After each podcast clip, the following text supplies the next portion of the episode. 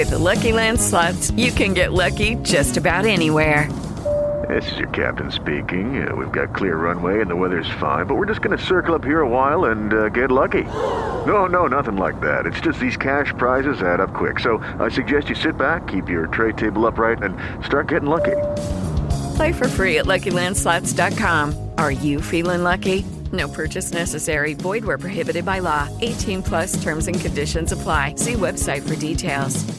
Judy was boring. Hello. Then Judy discovered ChumbaCasino.com. It's my little escape. Now Judy's the life of the party. Oh, baby, Mama's bringing home the bacon. Whoa, take it easy, Judy. The Chumba life is for everybody. So go to ChumbaCasino.com and play over 100 casino style games. Join today and play for free for your chance to redeem some serious prizes.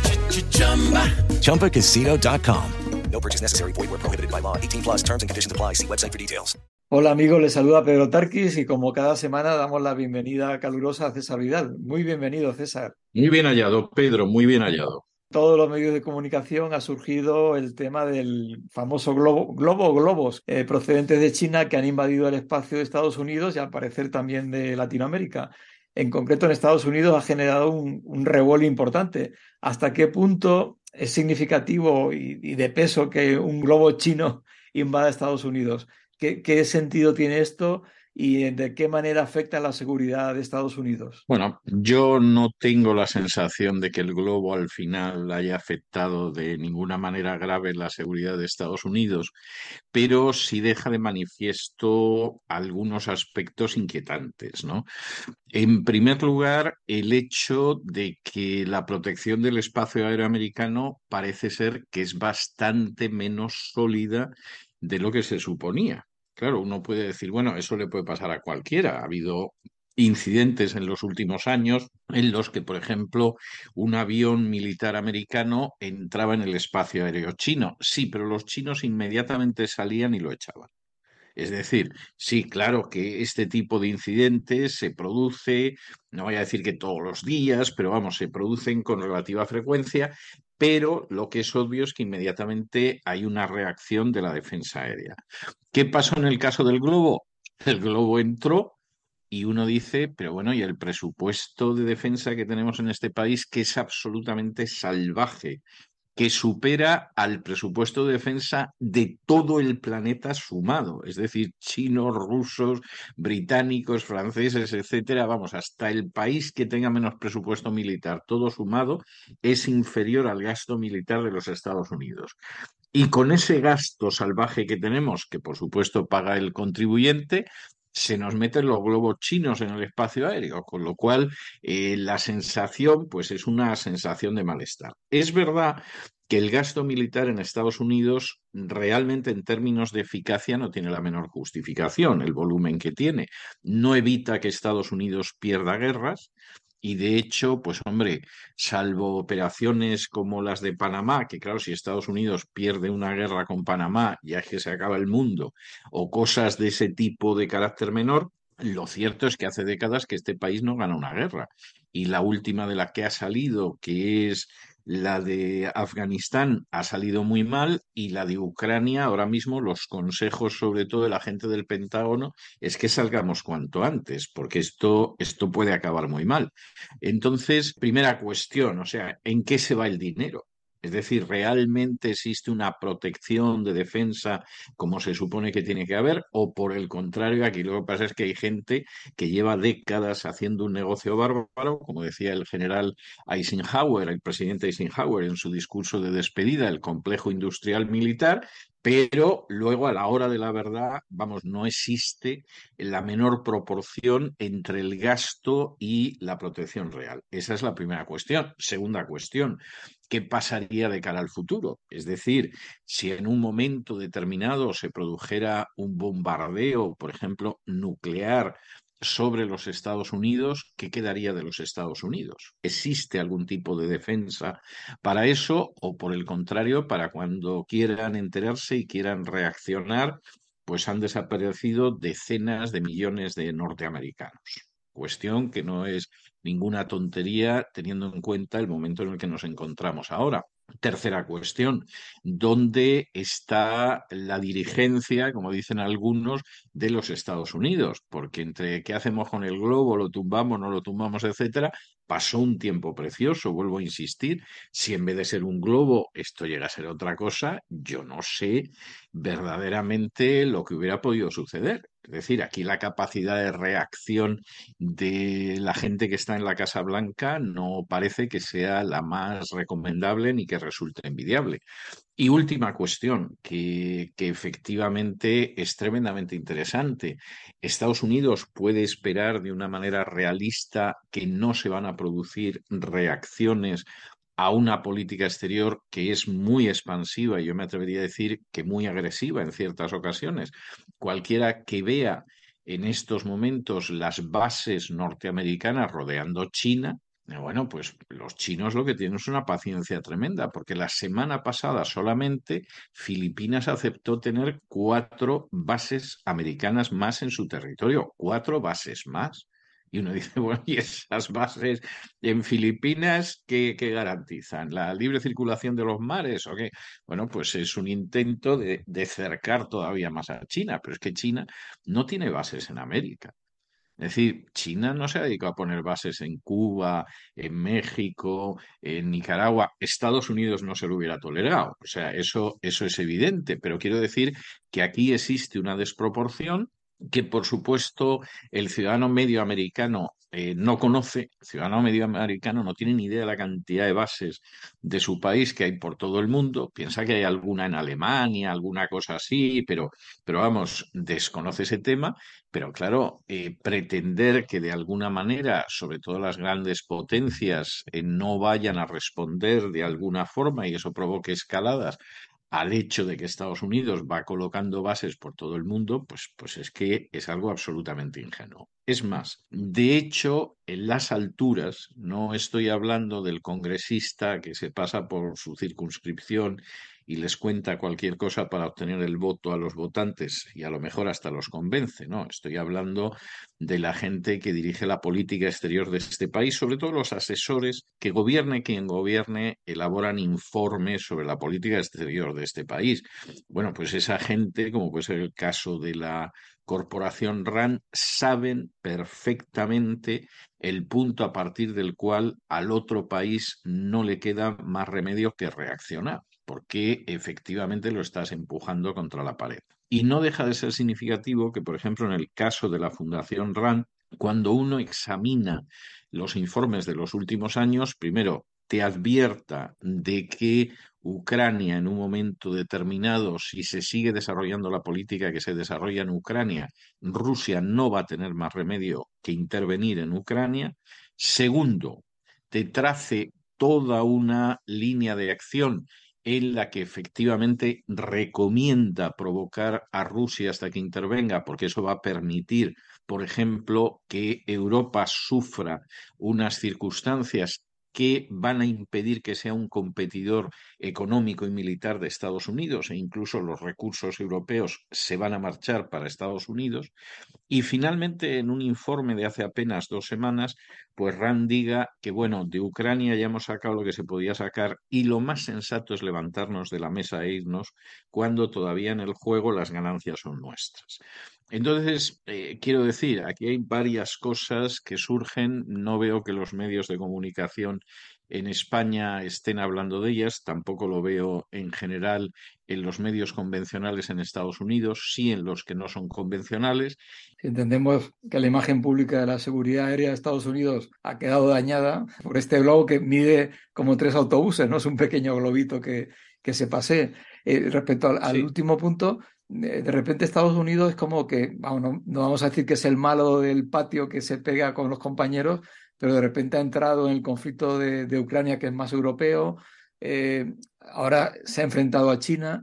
¿Qué está ocurriendo en, en, la política de Biden o de Estados Unidos a nivel exterior para iniciar como esta escalada bélica ¿no? y este, estos conflictos que van increciendo? Bueno, vamos a ver, si uno cree lo que aparece en uno de los documentos de la corporación RAND, que filtró la prensa escandinava y que se puede encontrar, eh, la guerra de Ucrania ha sido planeada desde hace años por Estados Unidos y finalmente se ha llevado a cabo en un momento de situación económica difícil. Es decir, los, los documentos previos de RAN ya señalaban a partir de qué momento eh, si se seguía interviniendo en Ucrania, todo esto antes del estallido de esta guerra, en algún momento Rusia no le iba a quedar más remedio que intervenir. El otro documento al que yo le dediqué una editorial en el programa La Voz era tremendo porque partía de la base de que Estados Unidos está en una situación económica muy delicada,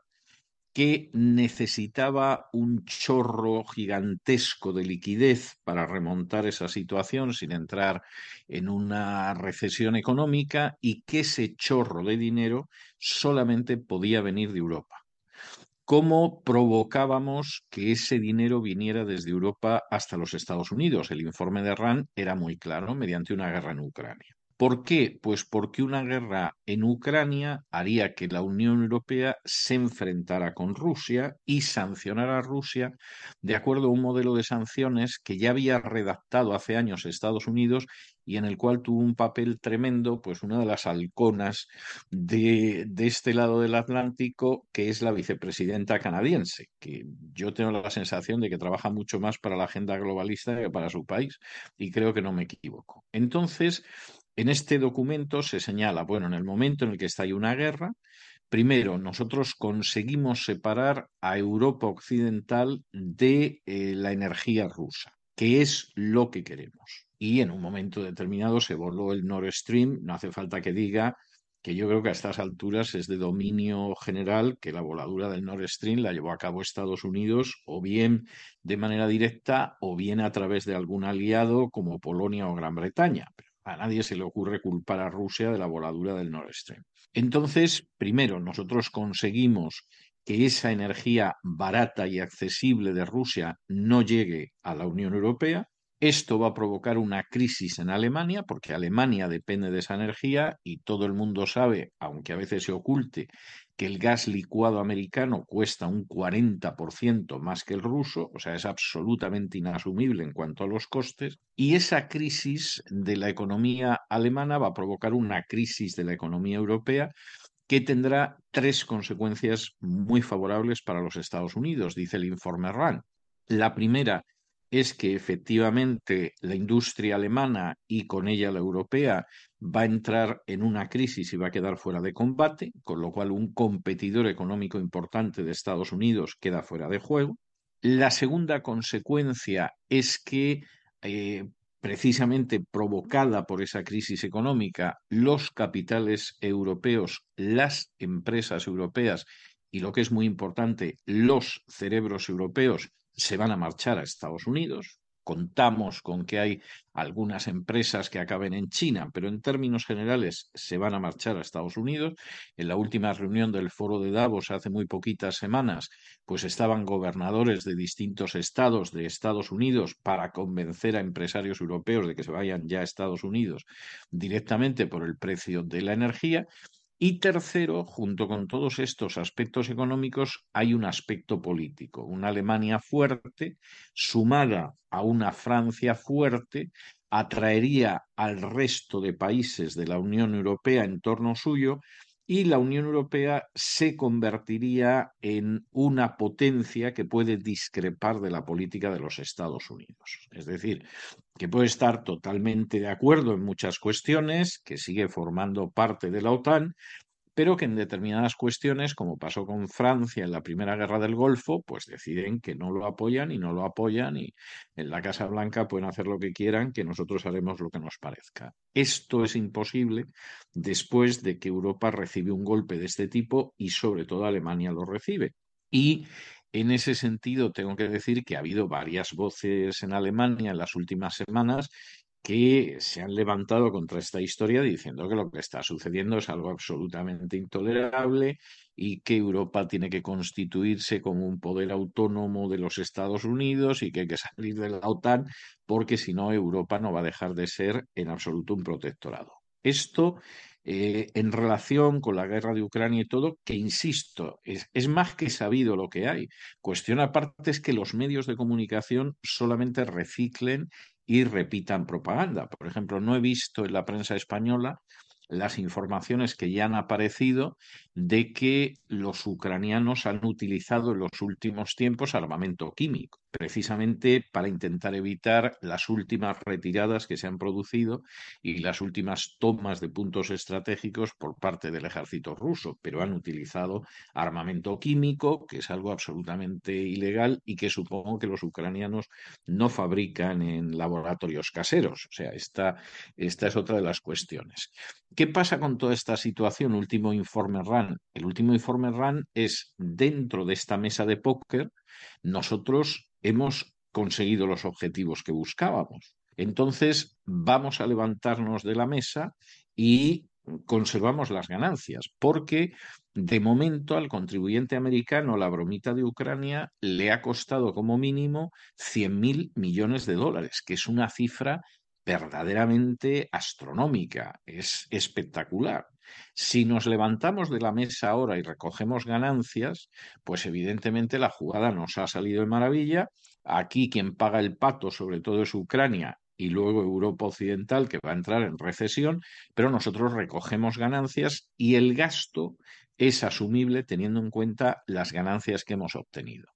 Pero si nos mantenemos ahí, vamos a seguir gastando recursos, no nos va a salir tan a cuenta y sobre todo, y esto es muy importante, estamos detrayendo recursos tanto económicos como humanos de situaciones estratégicas que son más importantes, como es el caso de China. Y entonces, ahora mismo, en ese sentido, hay una enorme discusión. El propio Departamento de Estado dejó entrever eh, ya la semana pasada que, hombre, si se acaba lo de Ucrania, pues Rusia va a conservar todos los territorios que controla. Es decir, no se lo van a reconocer internacionalmente, que son territorios rusos, pero se va a quedar con ellos. ¿eh? Incluso se podría quedar con algo más y la idea es evitar una nueva ofensiva rusa porque eh, el temor es que si se produce una nueva ofensiva rusa, los rusos llegan hasta Odessa y como lleguen hasta Odessa se quedan en Odessa, que es una ciudad rusa de toda la vida también, por otro lado. Eh, claro, estamos viviendo una, una situación en este sentido difícil. ¿Qué pasa en el resto del mundo? ¿Cómo ve el resto del mundo esto? Pues hombre, si te crees la prensa europea, eh, Rusia está aislada, todo el mundo respalda la Casa Blanca, etcétera, etcétera, pero esto es mentira. Y de hecho es tan absolutamente mentira que eh, ya hay geoestrategas que desde hace meses aquí en Estados Unidos están avisando de que, por ejemplo, las sanciones contra Rusia, el 90% de la población mundial no las está cumpliendo pero habría que decir, ni Estados Unidos las está cumpliendo. Es decir, el petróleo ruso, las grandes petroleras americanas, como puede ser Exxon o Chevron, lo siguen comprando, a pesar de que hay un embargo sobre el petróleo ruso. Y lo único que sucede es que ese petróleo ruso que viene en barcos rusos para para su refino en Italia y entonces aquí la Exxon y la Chevron y todas las demás tienen la, desvergüenza de decir que es petróleo italiano y por lo tanto no quebranta las sanciones. Pero todos sabemos que es petróleo ruso y llega en barcos cisterna rusos, ni siquiera en, en barcos cisterna italianos. China, ¿tú crees que va a reaccionar de alguna forma beligerante más? Eh, China desarrolla una política exterior que es extraordinariamente inteligente. Hay que reconocer que tiene ventajas. Por ejemplo, como el presidente no tiene que preocuparse de las elecciones de midterm, no tiene que estar haciendo tonterías para asegurarse que no pierde la mayoría del Congreso y del Senado, como pasa aquí, o, o, cosas por el estilo. Entonces, la política china es una política que se planifica a décadas y décadas de distancia. Es decir, el último plan que tiene China, que es un plan colosal de expansión económica, se supone que va a acabar en el año 49. ¿eh? para celebrar el centenario de la Revolución China. Ya con esto eh, los oyentes se pueden hacer idea de lo que hay.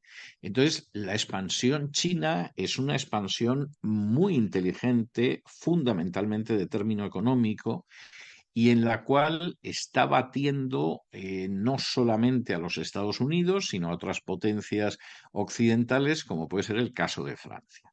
Y lo está haciendo sin un solo tiro. Los chinos insisten en que sin disparar un solo tiro nos vamos a convertir en la primera potencia mundial. Ahora, ¿esto por qué acontece?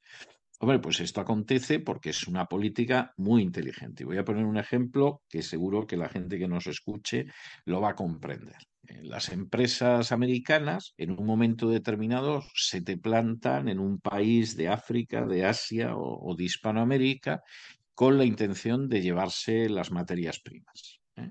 Y generalmente las empresas americanas han impuesto sus condiciones de maneras a veces muy poco éticas, como podía ser dar un golpe en un determinado país, apoyar y tener una injerencia a veces muy descarada en las elecciones de ese país, etcétera, y por supuesto con bastante ventajismo. Es decir, eh, no sueñe usted que, efectivamente eh, le vamos a pagar algo que se acerque a lo justo, esto, no, nosotros lo imponemos en estas condiciones. Para que la gente se haga idea de lo que esto ha podido significar, cuando en un momento determinado político por el que yo siento tan poco aprecio como Evo Morales en Bolivia, decide reunir a las compañías transnacionales y les dice que le va a cobrar el doble, aceptaron las condiciones, lo cual da una idea de en qué condiciones antes de esto se llevaban las materias primas de Bolivia. Y quien te dice Bolivia, te dice cualquier otro país. Ahora, ¿qué hacen los chinos? Los chinos llegan a ese mismo país. Y entonces le dicen, mire, yo mm, no le voy a discutir el precio de las materias primas. Lo único que me interesa es que usted me va a garantizar el suministro en tales cantidades de tal materia prima para los próximos 20 años, o 15 o 30. Eso es lo que me interesa. Segunda cuestión. Ese suministro, como yo veo que las infraestructuras de este país no están bien, yo le voy a construir las infraestructuras gratis y se queda usted con ellas. Entonces, mire, aquí hay una carretera que tendría que llegar hasta el puerto, no existe la carretera, yo se la voy a hacer. Pero además, esa carretera, aparte de estar bien hecha, pues hay que trazar un puente, hay que abrir un túnel en medio de la montaña, de todo eso me encargo yo. Y el puerto que tiene usted ahora, pues es un puerto que, vamos, esto son mejoras de lo que dejaron los españoles hace siglos. Yo le voy a hacer un puerto en condiciones. Y esta infraestructura, además, se la regalo yo para que vea que yo quiero tener condiciones de amistad con usted, que nos llevemos bien, porque a mí además el gobierno que usted tenga me importa un comino. Es decir, si usted es una dictadura, si tiene un sistema parlamentario, si tiene una democracia presidencialista o si es una tribu, me da igual. Yo lo único que quiero es comerciar con usted. Partiendo de estos dos enfoques, pues evidentemente uno no, no, puede sorprenderse de que los chinos hayan ido avanzando muchísimo y los norteamericanos hayan ido retrocediendo, porque es normal. Pero es que además Estados Unidos se ha embarcado en una política que empezó con Obama y que ha continuado con Biden, porque Biden no es nada más que el seguidismo de la política de Obama, no tiene una política propia, no va a dejar un legado propio, porque es Obama 2, y además en muchos casos mucho más encrespado, que subordina la ayuda exterior de Estados Unidos a que aceptes la ideología de género y la agenda globalista.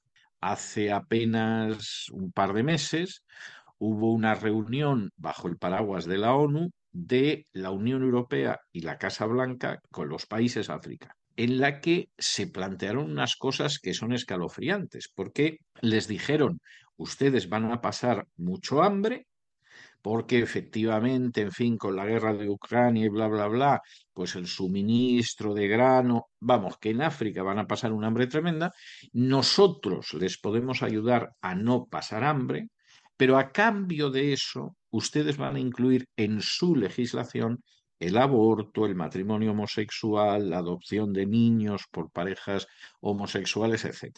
Y los africanos dijeron que no, que ya verían ellos cómo se arreglaban, pero que desde luego bajo esas condiciones ellos no recibían comida. Y supongo que los africanos ya han llegado a acuerdos con Rusia, con India, etcétera, etcétera, pero evidentemente ahí los africanos se plantaron.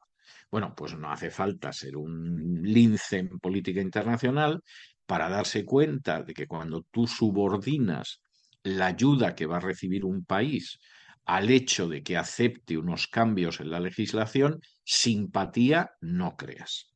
Es decir, cuando en estos momentos un país de Hispanoamérica decide que, sí, que va a aceptar la ayuda de Estados Unidos y que la necesita, pero a cambio tiene que cambiar su legislación, pues evidentemente simpatía hacia Estados Unidos esa política no genera. Y el último paquete de ayuda que ha aprobado la administración Biden para Hispanoamérica, por ejemplo, ha excluido a Guatemala. Y uno dice, pero bueno, ¿qué pasa con Guatemala? Bueno, pues recordemos, que lo hemos contado aquí en alguna ocasión, que Guatemala se honra con el hecho de ser la capital de la vida y de la familia en Hispanoamérica. Guatemala tiene una población evangélica elevadísima, eso ha llevado a tomar ciertas decisiones políticas y evidentemente una de ellas fue el que Guatemala es la capital de la vida y la familia. Aquí no se va a legalizar el aborto, aquí no se va a admitir el matrimonio homosexual, etcétera, etcétera. Bueno, pues eso, un pequeñito país como es Guatemala en Centroamérica, la administración Biden no lo puede tolerar. Igual que hace un año y pico excluyó de un circo que creó de las democracias, que vamos, aquello era bochornoso, excluyó a la pobre Guatemala, que, en fin, se ha esforzado mucho más en la normalidad democrática que bastantes países de Hispanoamérica y la excluyó, porque cómo iba a tolerar que Guatemala se atreviera a enfrentarse con la ideología de género, pues ahora la ha vuelto a excluir de las ayudas porque, porque los guatemaltecos quieren ser independientes y soberanos. Y claro, este tipo de política pues no va creando amigos para los Estados Unidos. Uh -huh. Es decir, la población americana será más o menos consciente de ello. Pero la realidad es que lo que va creando es muchísimo resquemor, ¿no? Está claro que el mejor acuerdo es en el que todos ganan de forma consensuada, ¿no? Nadie se siente apabullado por el, por el otro. Para terminar, no sé si quieres añadir alguna otro comentario en relación con lo que hemos hablado. A mí, personalmente, como ciudadano americano, me duele muchísimo la política que está llevando a cabo la administración Biden. Y no solamente por cuestiones de carácter moral, que me duele muchísimo, sino también por cuestiones del bien de este país. Eh, hay una serie de élites en este país que están empujando a este país en una dirección que, que esas direcciones se acaban pagando muy caras, pero muy caras. Y como Dios no hace acepción de personas ni de naciones, es decir, no tiene favoritos, puede bendecir mucho en un momento determinado a una nación que camina a la luz de sus principios, pero, pero eso no significa que de un cheque en blanco a ninguna nación, evidentemente Estados Unidos está transitando por territorios muy peligrosos. Y eh, hay que decir que existen una serie de situaciones que en lugar de intentar marcar la política en otros lugares tendrían que atenderse. Por mencionar un par de cuestiones que he mencionado en editoriales recientes, en Estados Unidos desaparece al año en torno a medio millón de niños que son utilizados para el tráfico sexual. Seguramente esos 100 mil millones de dólares hubieran sido mejor empleados en evitar que medio millón de niños que viven en este país desaparezcan y vayan a parar a las redes de tráfico sexual. Y en este país hay una tasa de suicidio que no es tan alta como la de España, por cierto, tema que los medios de comunicación en España no tratan nunca, pero la tasa de suicidio en España es, es verdaderamente una locura. En algunos casos duplica e incluso se acerca a triplicar a la media del mundo lo cual es para, preocuparse, pero nadie habla de eso, no hay ningún observatorio del suicidio, no se aprueban leyes para intentar acabar con eso, esa es una lacra en España totalmente silenciosa, pues no se le puede sacar beneficio, como por ejemplo al feminismo, pero la tasa en Estados Unidos es de un 13,4%, la media mundial es del 9%. Es decir, en este país que tiene muchísimas cosas buenas y seguramente es el país que más oportunidades puede dar a una persona para salir adelante y prosperar, es decir, sigue teniendo cosas que son muy buenas, hay problemas también muy serios. Y esos problemas, en muchísimos casos, no se abordan porque de ello no se derivan ni votos, ni beneficio económico, ni cosa parecida, como pasa en España, por otro lado. Pero claro, la diferencia está en que Estados Unidos es la primera potencia mundial y se juega a dejar de ser porque eh, hay que reconocer que China al final está impulsando, como tú muy bien decías, ese, ese acuerdo en el cual ganamos todos, que son los mejores acuerdos, porque las dos partes quedamos muy contentos del acuerdo al que hemos llegado. Y yo creo que en estos momentos, en Estados Unidos, o se produce un arrepentimiento nacional de muchas situaciones que se están viviendo, no de una o dos aisladas, o pueden venir tiempos muy difíciles. Al final la, raíz de todo es espiritual, aunque la gente no quiera Totalmente. Y los que piensen que es otra cosa y que se, mm. se, soluciona teniendo más tanques y cosas así, no, no saben de qué no va es el camino. Pues muchas gracias César por toda esta reflexión, también a ustedes por habernos acompañado. Se despide de ustedes Pedro Tarquis deseando como siempre que Dios les bendiga. What's better than free money? How you choose to spend it. Open a CQ checking account and get $250 to spend freely. And that's not all this credit union offers. Do your banking, build credit, and invest in your future. Visit secumd.org today.